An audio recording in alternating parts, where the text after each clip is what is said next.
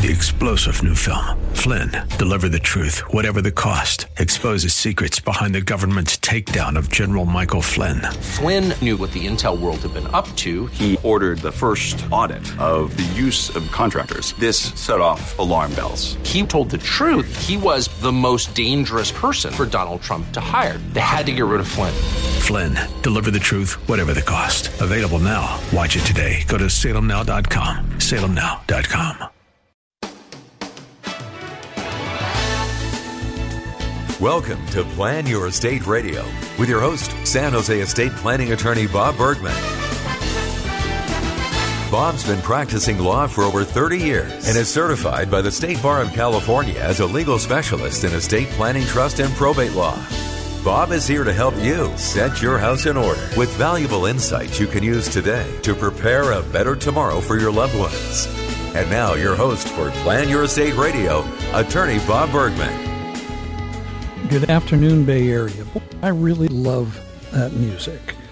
Uh, that uh, that music that I use for my show is called um, American Millennium, and it's from um, an album called Moonlight by an old friend of mine, uh, John Taylor. Uh, lives in Oregon now, but I did shows with him um, with the San Jose Children's Musical Theater back in the day and I just realized when I thought about it that that's that's about 45 years ago, and I was doing shows with the Children's Theater. But uh, I'm happy to say now I have uh, both of my kids actually did summer camp with the Children's Theater this past summer here, and one of them is doing a workshop right now, two days a week, as a way to uh, to further interest in doing theater, and she's getting to do it in a smaller group with three of her friends from school, so she at least gets to see them a couple days a week, even though she doesn't get to see them in person because the school's not opened up yet. So today I plan on um, continuing with my usual format, but likely in the second half of the show today, I'm going to take some time to kind of lay out just what an estate plan is and what estate planning is. So um, if you, uh, this is a show where you might want to go after the show and download the podcast from kdow.biz, B-I-Z. And uh, if you want to share it with somebody, I'm going to go through kind of like uh, basic ABCs of estate planning, uh, the use of wills and trusts and powers of attorney. I'm going to probably do that the second half of the show today. But I'm going to lead off the show today with a question that came in this past Monday from a listener and specifically asked if I would answer the questions uh, in this email on the air uh, today. So let me kind of give the situation here. Uh, says, when my godmother in Maine died, she left me a modest bequest. Along with a check, I also received a listing of her assets. That I received that list surprised me. I already have a living trust and have named some family members, but most will go to charity. I would now like to name several friends and give them each something too. How do I do that without rewriting my entire living trust? Since I live in California, not Maine, would each friend also receive a list of my assets? Well, um, first of all, to uh, to change your existing living trust without rewriting the whole thing really comes down to changing the distribution section of the trust.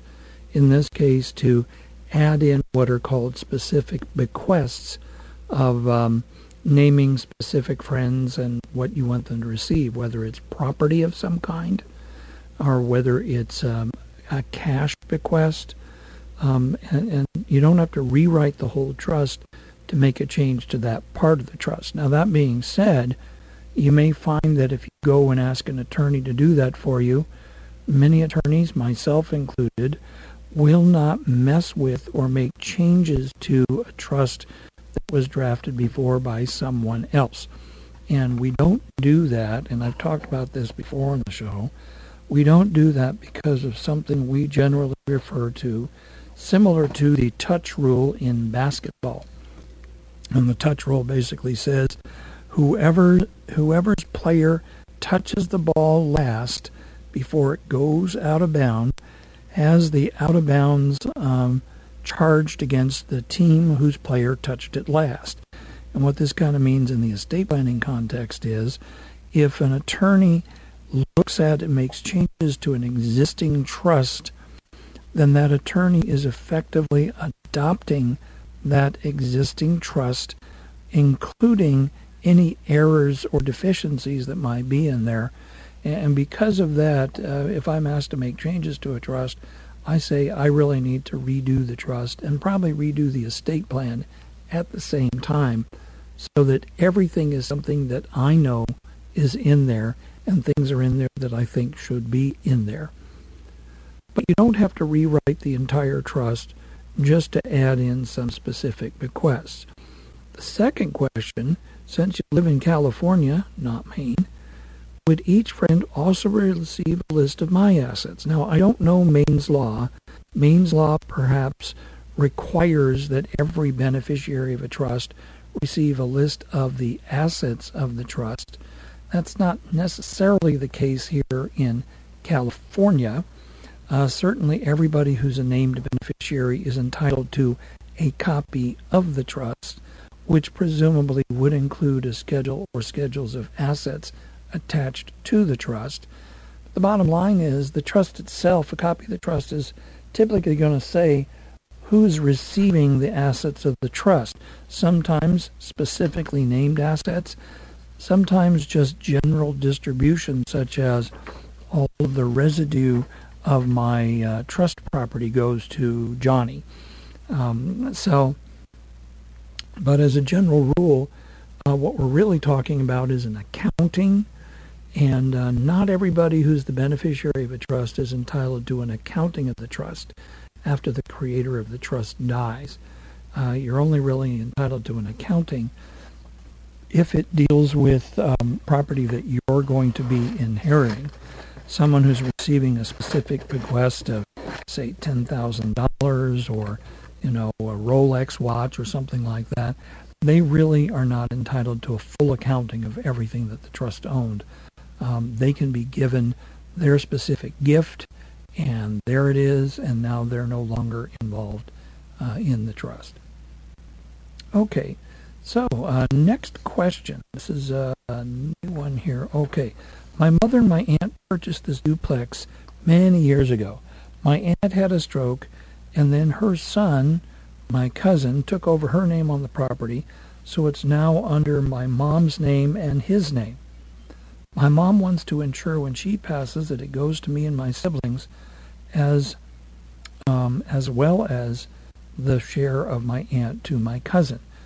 What should we need to do, or do we just do nothing? Will it be fine? Is a will or anything necessary? Should she give me power of attorney? Well, I'll say first of all, power of attorney doesn't mean anything once you've died.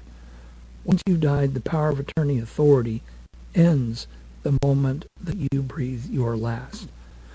What I would suggest in a situation like this is if you want to make sure, or if your mother wants to make sure, that her half of the property goes to you and your siblings, she should take and put her half of the property into a trust so that it is separated out and it can then be passed on to you and your siblings. In the case of the cousin, if the cousin now owns the other half, he should probably consider putting his half in a trust as well to make sure that it goes to the people that he wants it to go to.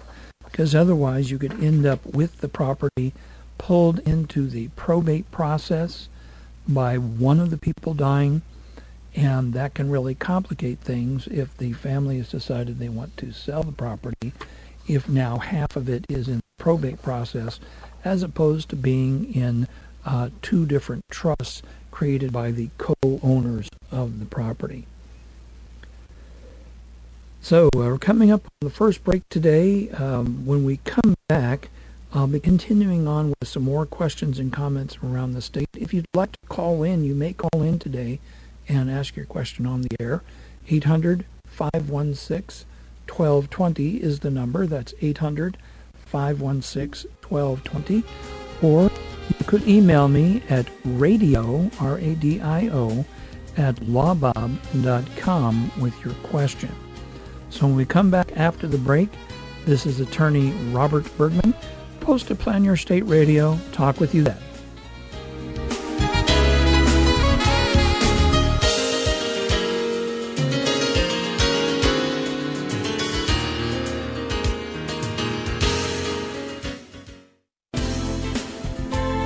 This is Plan Your Estate Radio with San Jose estate planning attorney Bob Bergman on AM 1220 KDOW. Hi, welcome back. Well, let's move on with uh, some more questions and comments from around the state of California. And um, these next series all kind of roughly tie in with each other. So the first one, someone's asking or says, um, I heard somewhere it's not wise to add one's personal home to a living trust. It seems strange that I would not. Does it have something to do with beneficiaries being held liable while the trustor is still alive?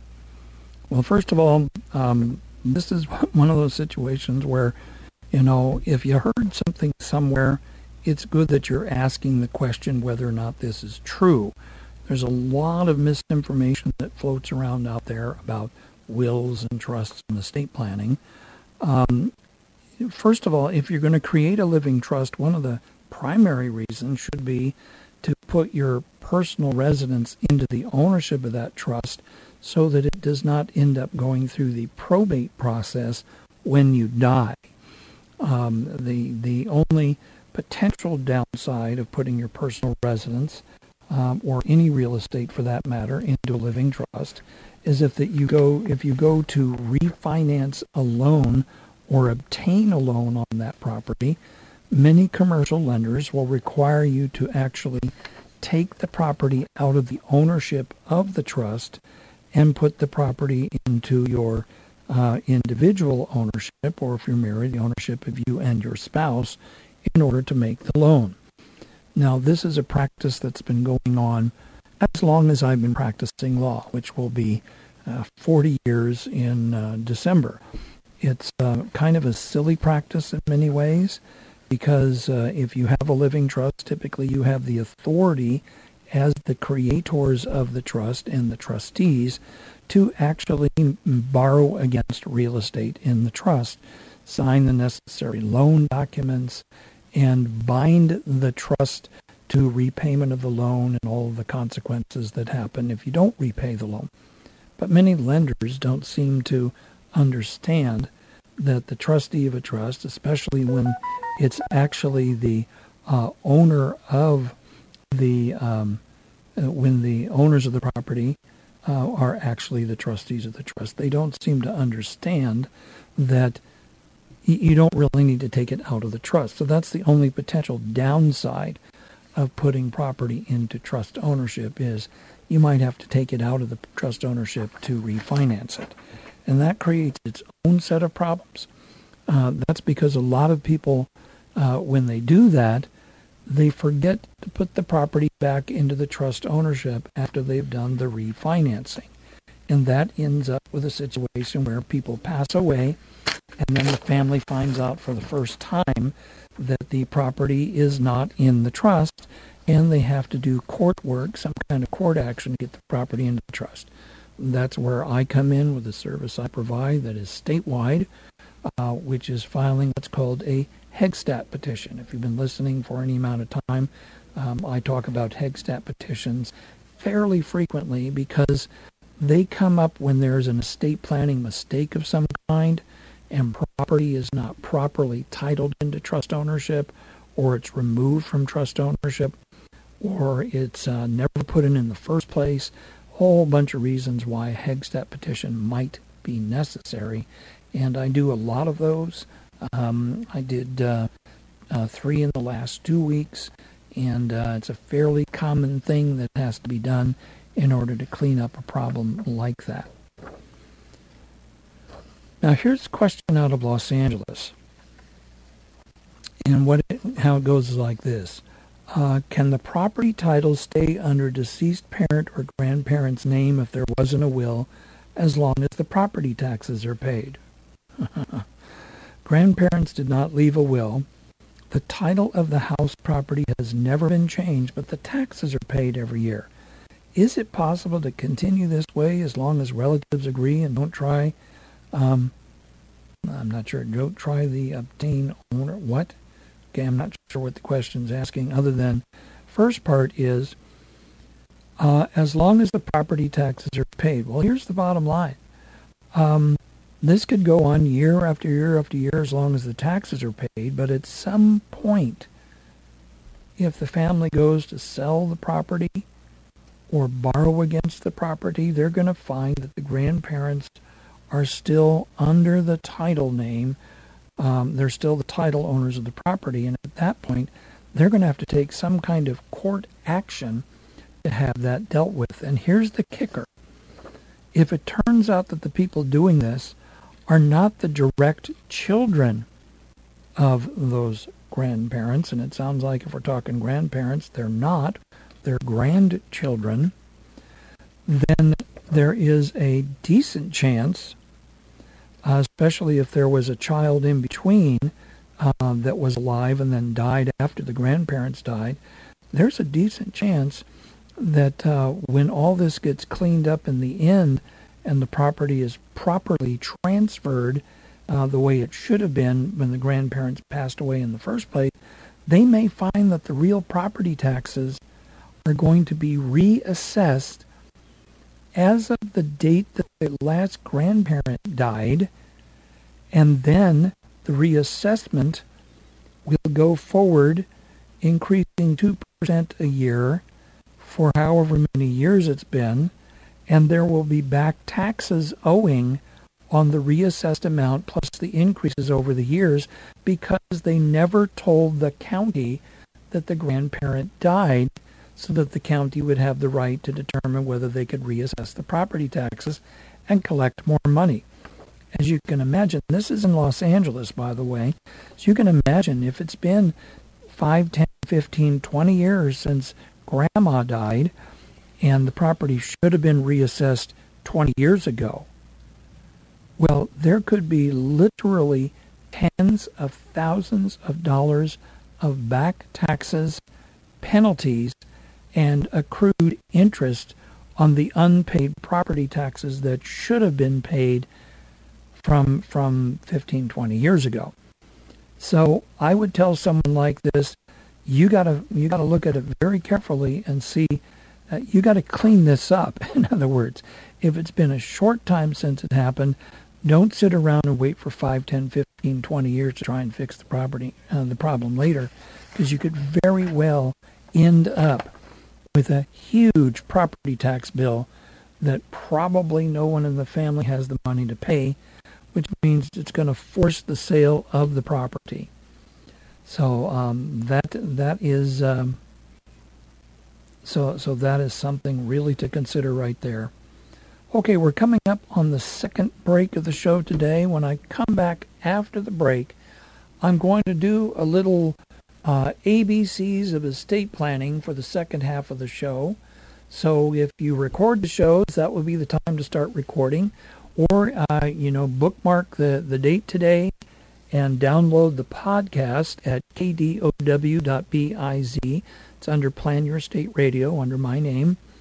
Uh, pick the one for today, and the second half of the show will be the ABCs of estate planning, just a summary to give you an overview. So when I come back after the break, we will uh, cover that. This is Bob Bergman, host of Plan Your Estate Radio, and we'll talk with you after the break.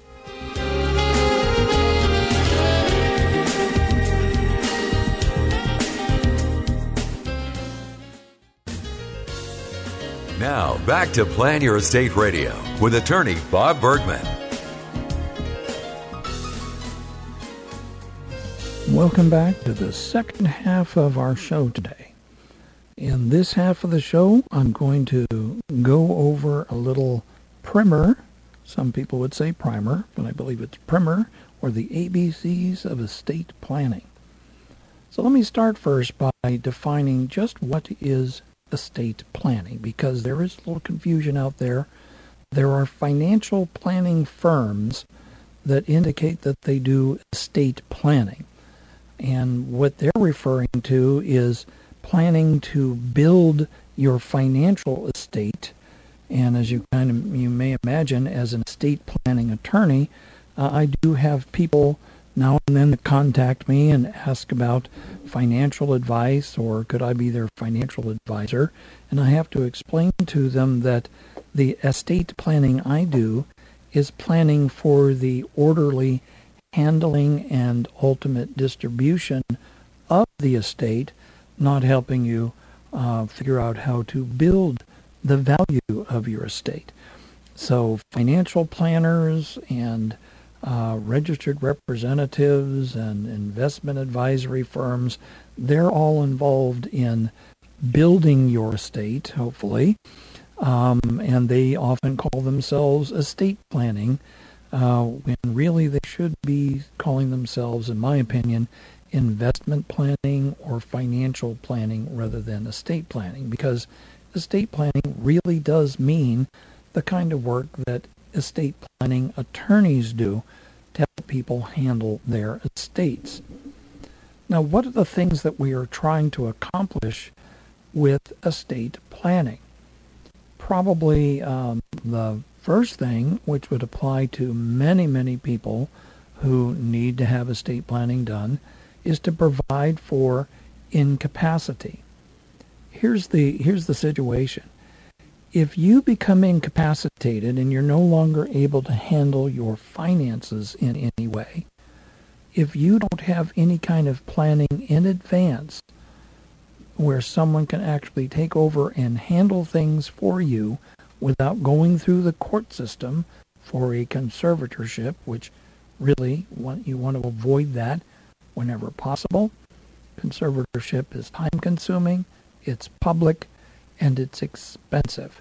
Probably over $12,000 in Santa Clara County for an uncontested conservatorship.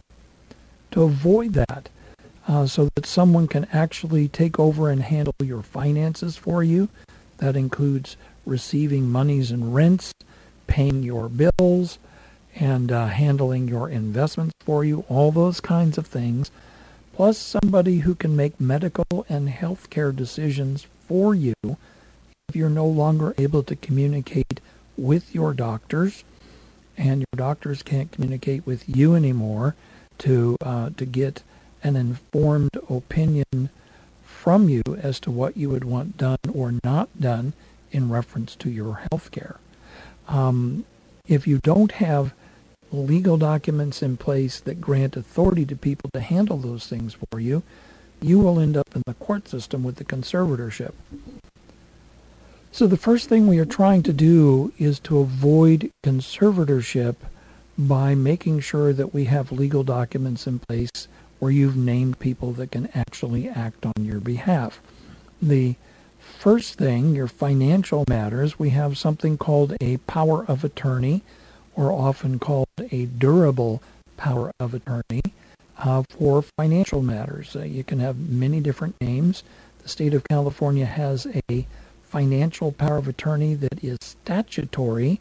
If you want to use that one, that means the legislature has created a power of attorney form that anyone can use if they want to have a power of attorney. It is free. You can download it from the internet. If you just look for California Statutory Form Power of Attorney, it's very straightforward to fill out. Read the directions very carefully, but it has some deficiencies. Probably uh, the greatest deficiency is uh, the things that are not in the power of attorney or filling it out incorrectly. I saw a power of attorney like this that was that was signed and witnessed, which is one of the ways that it could be activated, but the person did not indicate a single power on the first page that they wanted the authority to cover. They didn't initial any power and they certainly didn't initial the very last line, which is line N, as in Nancy. And so they had a, a, a duly executed, properly executed statutory form power of attorney that was absolutely useless. because it did not actually indicate any powers were being granted. Clearly an oversight, um, but mistakes like that are made. Anyway, you can get the statutory form power of attorney free off the internet. Follow the instructions, fill it out, make sure to select the power or powers you want to grant to somebody. Make sure it's witnessed or notarized following the instructions, and you have a power of attorney. So at least someone can handle finances for you if you become incapacitated. That being said, the statutory form power of attorney does not give authority to do a number of things, and maybe one of the big ones is it doesn't give any authority to do long-term care planning. What that means is if you need to go into a nursing home, sometimes there's planning that can be done so that some or maybe even all of the property that you own, both real estate and investments, doesn't have to be all spent before you can qualify for assistance from the government in the form of Medi-Cal. Um, a properly drafted, custom drafted power of attorney can have all kinds of authority like that uh, written in there and be much more comprehensive than the statutory form. The second issue has to do with your health care. In the absence of having what's called an advance health care directive, which is both a direction, uh, directive to your doctors about how you want your care to proceed and a health care power of attorney, where you name someone who can speak on your behalf, called your health care agent. This is if you are now incapacitated uh, and the doctors are not listening to you anymore because they realize you cannot communicate with them, they cannot communicate with you. The Advanced Healthcare Directive is a critical document, maybe one of the most important documents you could ever prepare and sign and have available because it would give authority for your medical care and treatment up to and including, if you desired, the ability to tell the doctors and the and the hospital to take you off of life support and permit you to die. In the absence of having an advanced healthcare directive, uh, doctors will sometimes defer to a spouse, sometimes defer to uh, the children of the person, but if there's no written authority, they're doing that. It's risky for doctors to do that because if they take an action based on, say, what one child tells them to do, and the other children don't agree with that, the doctor might get sued for exceeding the authority um, that the doctor has. Uh, because if no one's in charge, technically, legally, you have to go to court to get a conservatorship. So a conservator is put in charge of the person that's incapacitated including making those medical decisions. In fact, there are uh, people who end up in intensive care units in hospitals who don't have anybody available to um, speak for them, and maybe the hospital cannot do anything for them at all. Uh, all they can do is maintain them being alive, but they can't make them better, and they're going to die without being in the ICU. Well, hospitals sometimes have to go to court to get permission to take someone off of life support so they can be permitted to die. Now, if you have an advanced health care directive that gets someone, gives someone the authority to do that, you don't need to uh, go to court to get permission for them to sign the necessary papers to allow you to die. But in my experience, um, yeah, that that is something that hospitals have to do if they have no one that has authority or if they haven't been given the authority to do that in the advance Healthcare Directive, which is something you can do if it's well drafted. Um, if it's well drafted and it actually um, gives them instructions or directions when they can actually take you off of life support if there's no one there who can actually sign the paperwork for you. And then a third related document is called the HIPAA authorization. HIPAA is a federal medical privacy law. We also have a California version. Um, and basically, This is the list of who the people are that, that the medical people can share medical information with about you.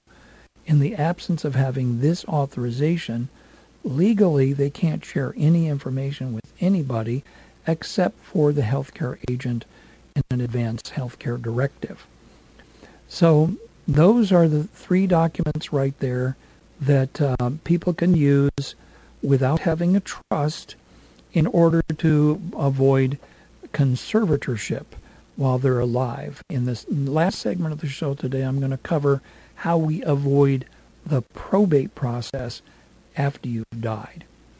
So, when we come back after the break, uh, I'm going to talk about living trusts and uh, what we do with living trusts. Uh, and so, when we come back after the break, this is attorney Bob Bergman, host of Plan Your Estate Radio, and we'll finish out the show with a little discussion of living trusts.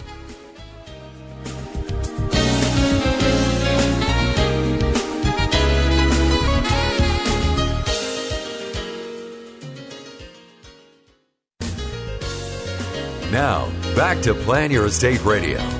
Once again, your host, estate planning trust and probate law specialist, attorney Bob Bergman. Hi, welcome back to the final segment of our show today where I discuss living trusts and how we use them to avoid the probate process.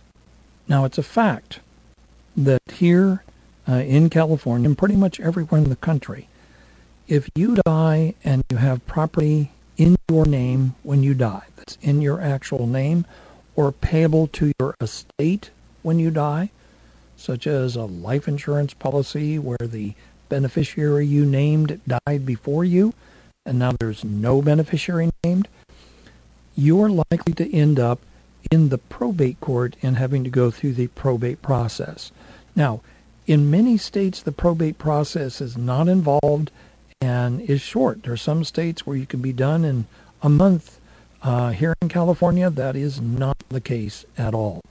And especially now in this time period, with uh, in this time period of COVID and the pandemic, the court systems have taken a financial hit with their budgets being cut, and uh, and so everything is moving more slowly in the probate courts than it did before.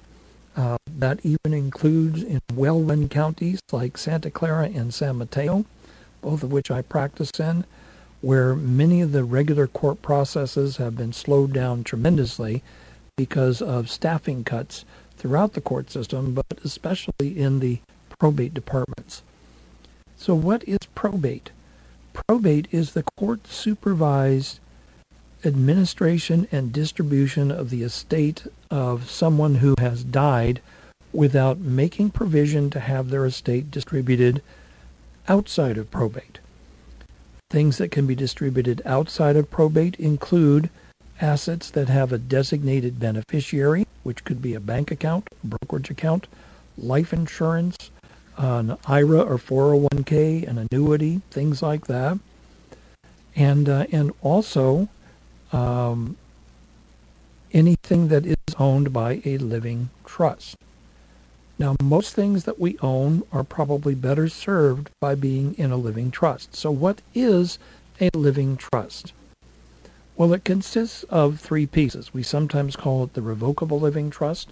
Revocable means you can change your mind. So, once you write up the trust, if a year later you decide you want to change the distribution or change who's going to handle things after you're gone or whatever you want to change, it's revocable. So you can change your mind as long as you are still mentally competent to do so. It's a living trust. Living means it's set up while you are alive as opposed to a trust that is created after you have died. A trust created after you've died is generally called a testamentary trust, kind of like last will and testament. And then trust is property held by one person for the benefit of another person.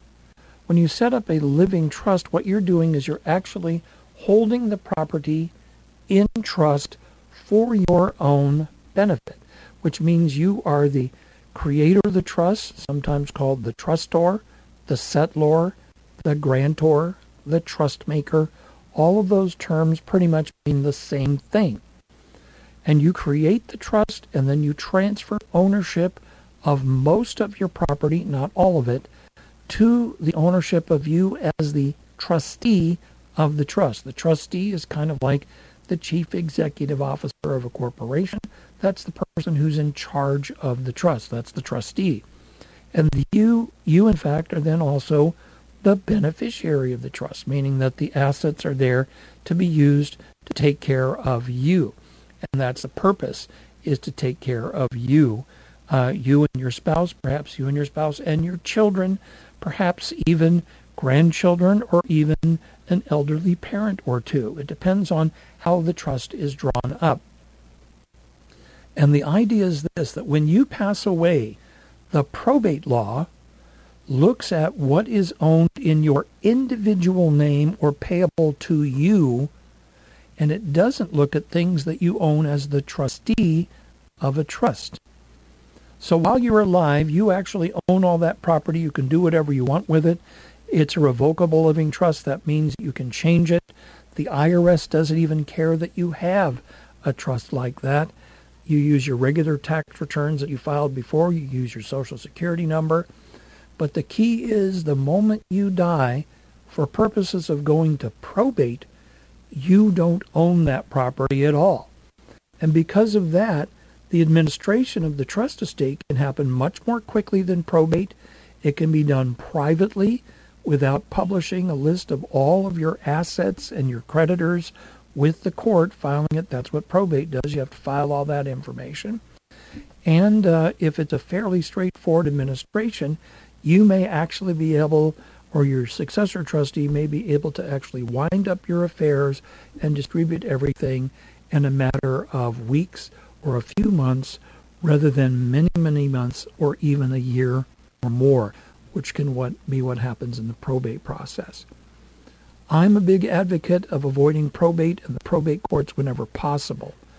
And when, what you can do with an estate plan, the living trust, financial power of attorney to cover any assets that are not owned by the trust, an advance health care directive, and then some other documents that work together in the estate plan, you can avoid probate at death, conservatorship while you're alive, and have an orderly transition for your estate. So that's all for today. I hope you enjoyed the show. I should be back next Friday. If not, you'll hear a pre recorded show. Kind of depends from week to week what I'm doing.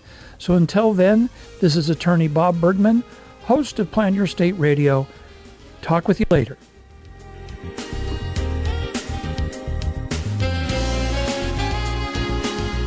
You've been listening to Plan Your Estate Radio with estate planning attorney Bob Bergman. For more information on today's program or to schedule a consultation, visit lawbob.com, where you'll also find information on his upcoming estate planning seminars. L-A-W-B-O-B, lawbob.com. Or call his office in San Jose, 408-247-0444. That's 408-247-0444. And be sure to tune in next week for more Plan Your Estate Radio.